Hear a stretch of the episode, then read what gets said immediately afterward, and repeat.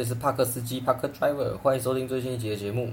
这是我们一个全新的系列，叫做帕克离经观色，里面可能会讲一些比较离经叛道，或者是需要一些观察、察言观色的东西。啊，这些东西可能只是几分钟的内容，不值得当一集。然后我们选择把它们集结成一集这样子。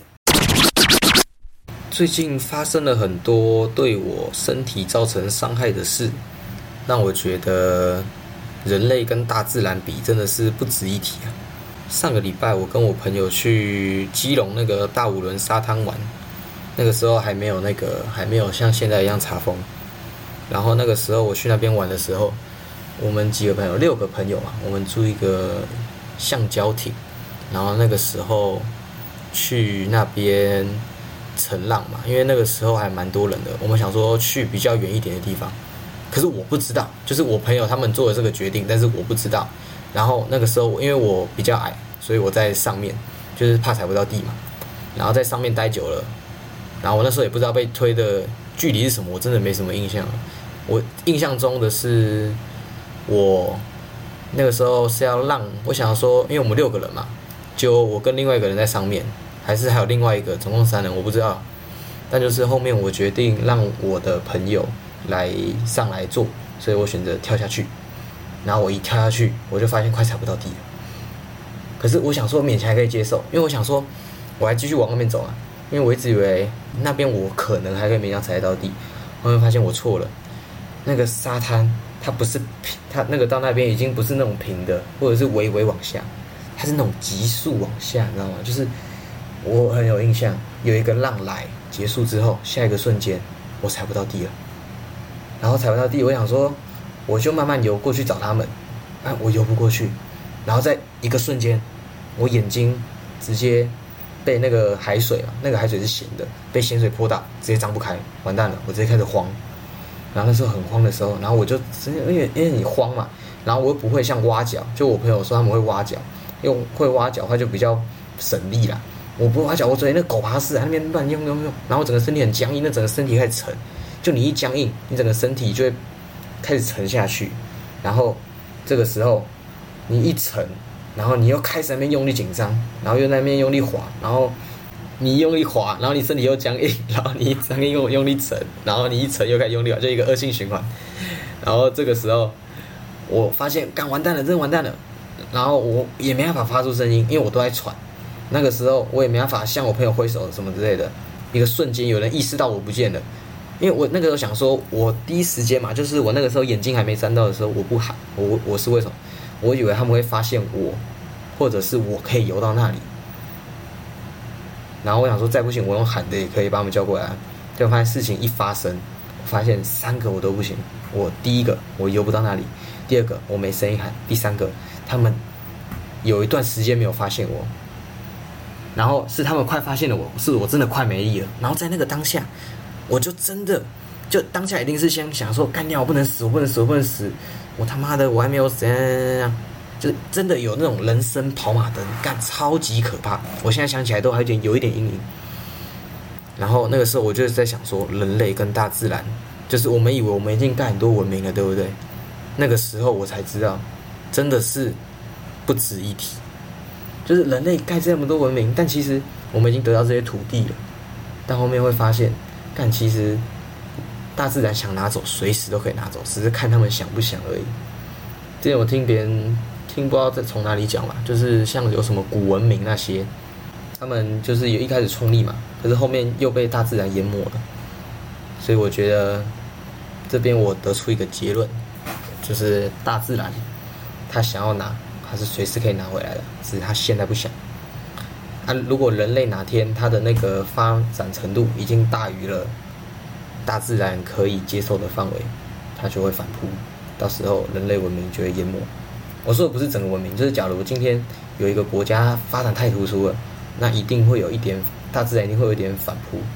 就如果你做出太多危害大自然的动作，大自然一定会反扑，然后它反扑是非常容易的。就像我那时候离我淹水，离我岸边。我们讲最简单，不到一百公尺，一百公尺吗？一百公尺我不确定，反正绝对不到一公里。虽然一公里是一个很长的单位嘛，但是以整个海洋来说，是真的很小。我不是在什么什么太平洋的正中心，我是在离岸边不到一公里的地方，绝对不到一公里。然后我在那边是真的他妈的快挂。我现在能活着，完全是因为我朋友发现我，他们再发现我晚个十秒，我现在就不在这边讲 p a c k e s 他妈是认真的。虽然我现在可能觉得我在讲干，但我当时真的很感谢我那个朋友救我起来。然后因为我那时候滑岸边很用力嘛，我真的那时候他划我去岸边，我还抓不到那个橡皮艇，哎，硬滑硬滑硬滑，干都抓不到。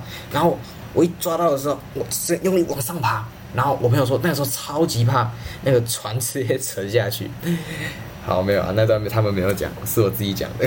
因为我觉得那个橡皮艇嘛，里面有很多水，就是一个湿的人上去，里面有很多水嘛。我还想说，如果这个橡皮艇里面有很多水，那会不会沉下去啊？他说干，我那时候刚上岸，我就想这件事。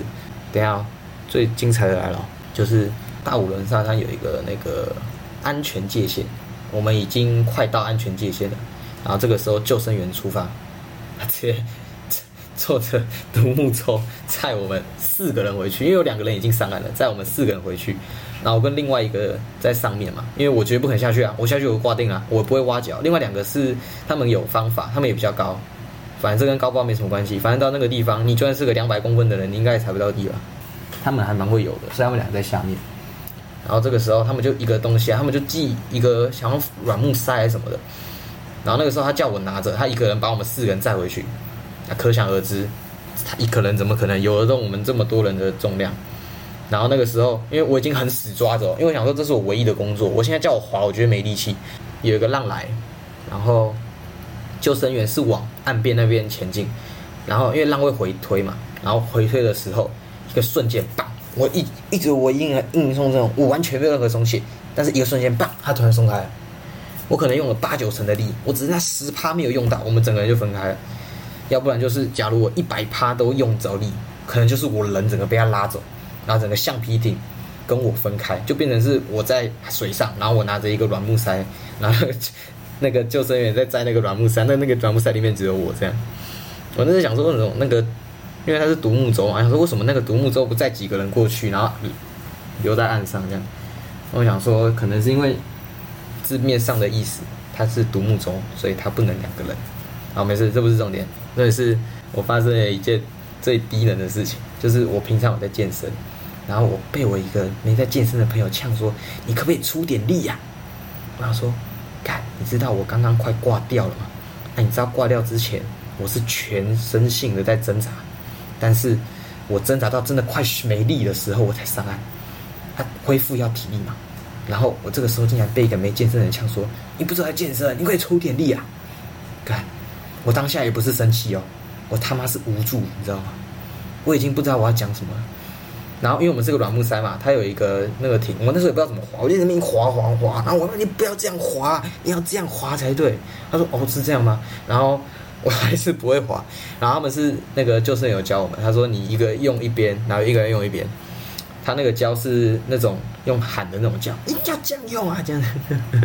啊，其实这样回想蛮好笑的，就他不是那种，哎，我教你哦，是要这样用，还是弄，你这样就那样，不然那个船会那个翻掉，那个不是正面，你们就会继续往那边推。然后我想说，那救生员应该也很紧张，因为一般来讲，我们快到危极限的时候，他们才出现。因为我那时候上岸的时候，我有朋友说，那个救生员会不会太太晚了，太晚出动，就是在岸边那两个。还是其他人忘记了，反正就是他们有人提说，那救生员是太晚出动，因为一出动整个海域要进空，要那个要救难行动啊，他们会不会太晚意识到这件事，导致他们很紧张？因为如果出事，他们一定要背这个锅，因为救生员就是来防范出事的嘛，啊，都已经有人防范，啊，为什么还出事？后面我发现不对，就是那种东西是要两个人并列，然后这样左滑右滑，左滑右滑，然后我们不是，我们是我在左边，他在右边，我们俩一直滑一直滑，他一直在滑滑滑。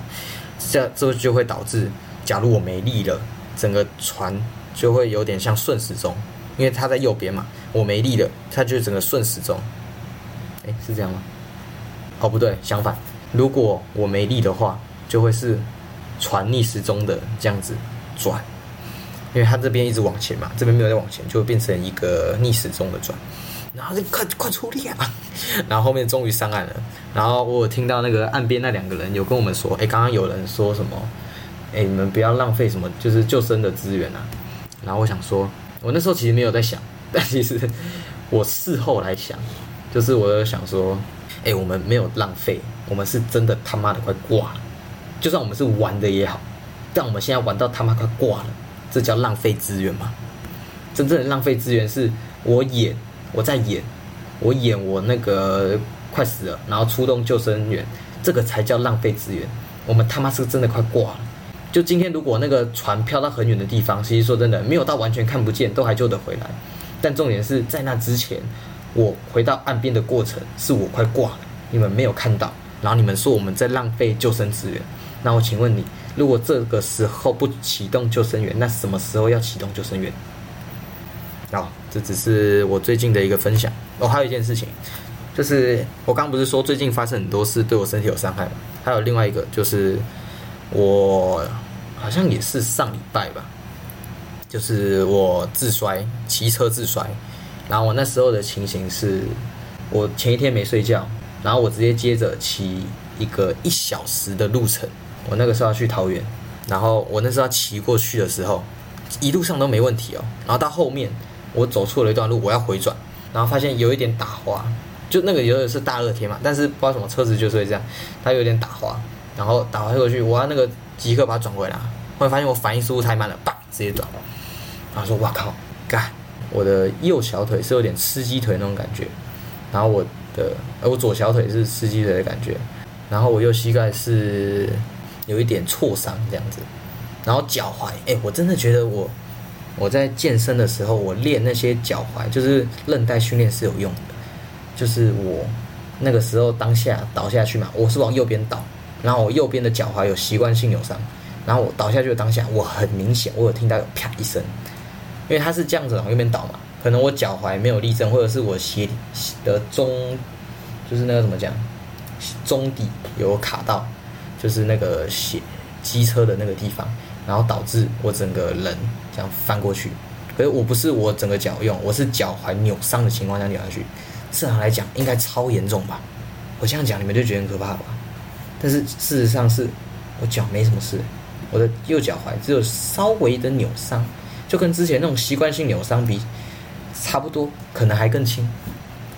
我觉得，哎，我平常有训练真的有用哎，这边强烈建议那些脚踝受伤的人复健没有用。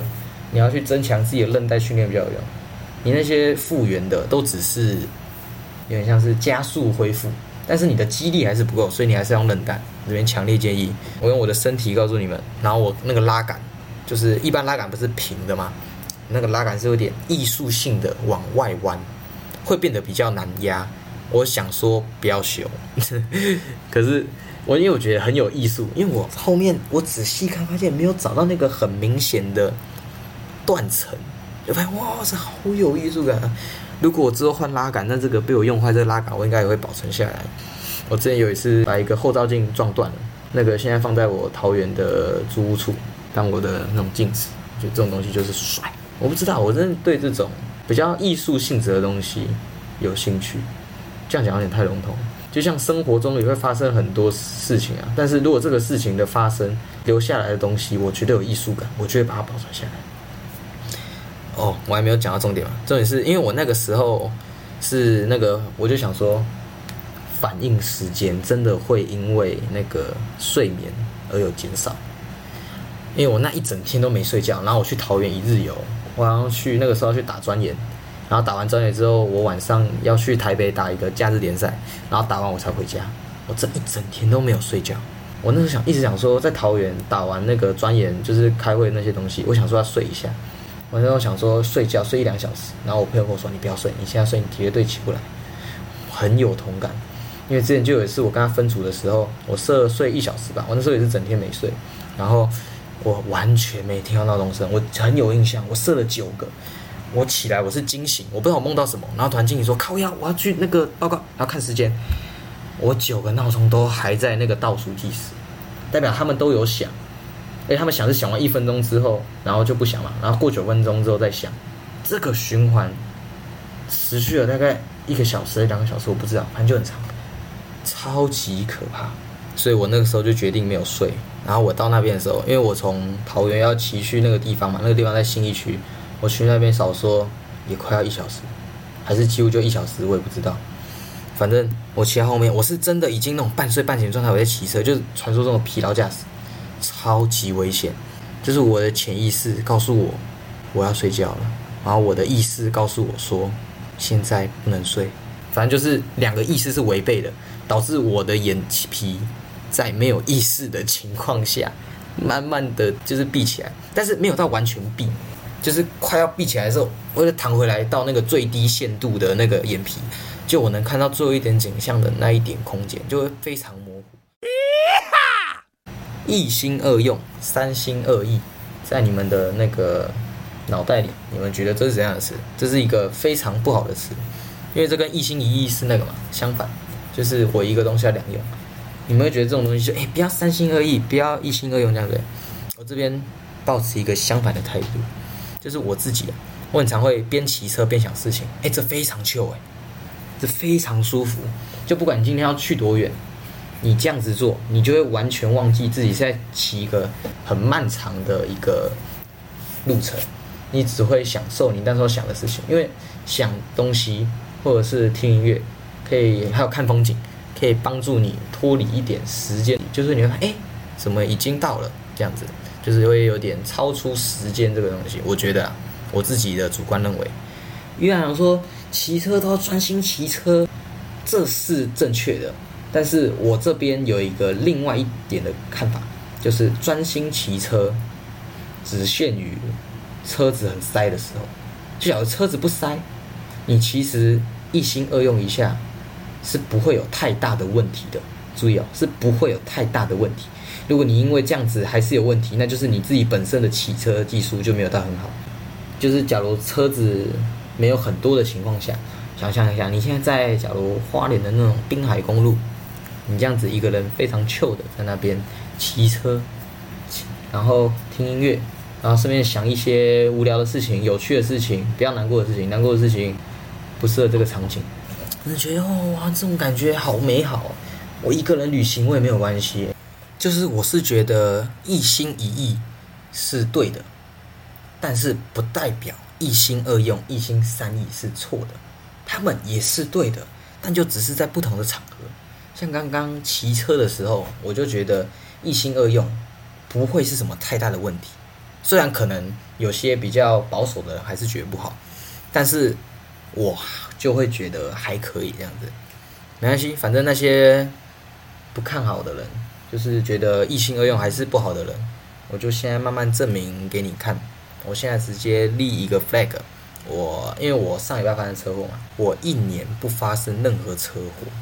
虽然说我这中间的骑车也不是都一心二用，也有一心一意，反正就是我先立这个 flag，啊有没有成功，一年后我都会再跟你们讲，我也不会什么说谎之类的，有做就是有发生就是有发生，这样。我觉得看到那么多。情人节的吻让我有点闪瞎，所以我想要来做一个批判，就是它是不是在逻辑上最没有必要的一个节日，有点像是叫大家在情人节这一天庆祝就好，但其实这种东西是每天都要维系感情的，你特别。创造一个情人节，就很像是在告诉大家说：“哎，在那一天做情人的东西啊，平常你们就跟陌生人一样也没关系啊，只要在情人节那天让大家看到你们还是很恩爱就好。”那么我这只是一点比较比较偏激的东西，比较偏激的一点想法。这样，你也可以说大家也可以很恩爱，在那天更恩爱，这个说法也是说得通。但是你用这个说法来说得通，就是他或许是。可以让你们更恩爱，但某种意义上也像是叫你们说：“哎，你们在这天庆祝就好，其他天你们装陌生人也没有关系。”这样子。后面我发现我这个想法好像是错的，因为如果用这个逻辑来讲的话，母亲节、父亲节，就是还有很多这种纪念型的节日也有类似的这种概念嘛，所以我觉得不能都这样子想。虽然这只是我一个比较。有一点眼红的看法，而且这个逻辑是讲得通。但其实把它放大来看，母亲节、父亲节也可以用这个逻辑来讲，就代表应该不是逻辑上最不需要的节日啊。虽然情人节也。母亲节、父亲节，有些人也会说这种节日是商人创造的节日啊。就这些节日可以让他卖比较多的东西，为了纪念嘛，或者是什么情人，为了爸爸，为了妈妈这样子。哎，小严啊，如果我跟你妈打一炮，你跟我妈打一炮，这样我要叫你爸爸还是叫你哥哥？可以先略过这一炮。没有，我们都是要录这一趴。这个问题听起来，但其实小声一点，你要抓住一个点。我们在直销，不要大声。嗯。就是先后顺序，看是我先跟你妈打炮，还是你先跟我妈打炮？如果今天是你先跟我妈打炮，那照理来说，我会先叫你爸，然后我再跟你妈打炮，等于说我跟我阿妈打炮，你懂我意思吗？近亲相间，就是我需要一个 step grandmother，对。所以打完炮我就叫你爷爷。如果是我先的话，没有阿妈打炮。好，不要讲了。那这样的话就是一个堆叠上就问题，但但是其实堆叠。的前提是这个就是近亲相亲，懂吗？没有，我觉得这又在堆叠上去啊，因为不是你你跟我妈打炮，然后我妈变你阿妈，等于是你跟我阿妈打炮。那我们现在是跟你阿妈打炮，你现在是要挖坟墓来鞭尸？不要不要来录。我事后想起来，小严有一个地方犯错了，根本就没有近亲相见，因为简单讲，你们就很像是继，他就是你的继阿妈啊，你跟你的继阿妈。打炮就没有近亲相间的问题，因为近亲相间是血缘嘛，你们没有本来就没有血缘关系啊，啊，你们这样打炮怎么可能是近亲相间呢？然后基于这个论点，我们再来讲一下，这样子的话，到底我是他爸还是他是我爸？我跟他妈打炮，所以我会变成某种意义上他的爸爸，然后他在跟我妈打炮，等于是在跟我阿妈打炮。这样再叠上去的话，它就会变成我的阿公，然后我再跟我的阿揍打，然后就叠加上去，所以我觉得这个是成立的。以上是我们今天的节目，喜欢的话可以追踪我们的 IG，我们 IG 是 Parker Driver 帕克斯基，里面不定时会有一些节目精华的部分。下拜再见，拜拜。